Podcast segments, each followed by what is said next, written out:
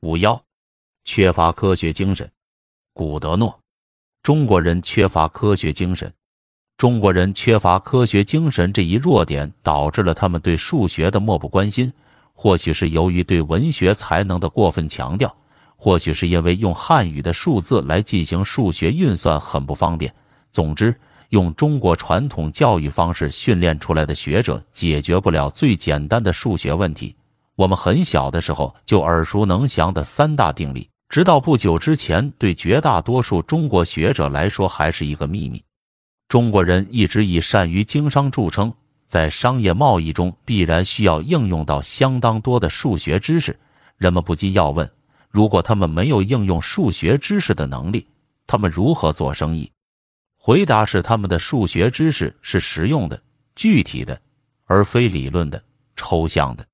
他们用算盘计算，他们对它使用的十分熟练，可以迅速、精确地解决商业中诸如换算之类的普通问题。他们甚至在进行最简单的加法运算时，也要使用算盘，好像离开了算盘的帮助，他们就不愿意或是不能够解决这些问题。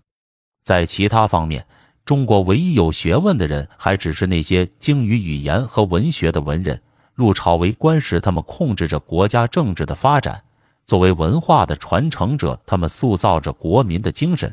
除了我们称之为人文学科的哲学和纯文学，他们再也没有时间和兴趣去从事别的研究。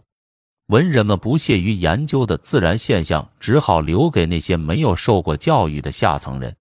然而，这些目不识丁的人们却沿着这条道路做出了显著的成就，但由于缺乏基本的训练。他们所看到的只是科学真理的一点点微弱的亮光。他们有着许多重要的发现和天才的发明，但他们没有意识到这些东西的重大意义。他们发明了指南针，但他们把它用于制作风水罗盘，以选择一块风水宝的做墓穴，或者用它在了无人迹的平原上寻找道路。虽然他们是伟大的航海家，但他们却没有想到指南针也能用于航海。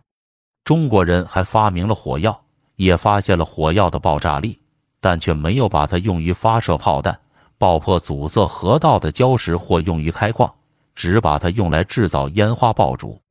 换句话说，中国人关于自然现象的知识没有被很好的归纳总结。中国文化的特点是向后看而不是向前看，它并不企图用普遍的科学法则去征服自然、把握未来。而是沉醉于对辉煌的过去的向往，根据古代圣哲们的训诫来规范自己的行为。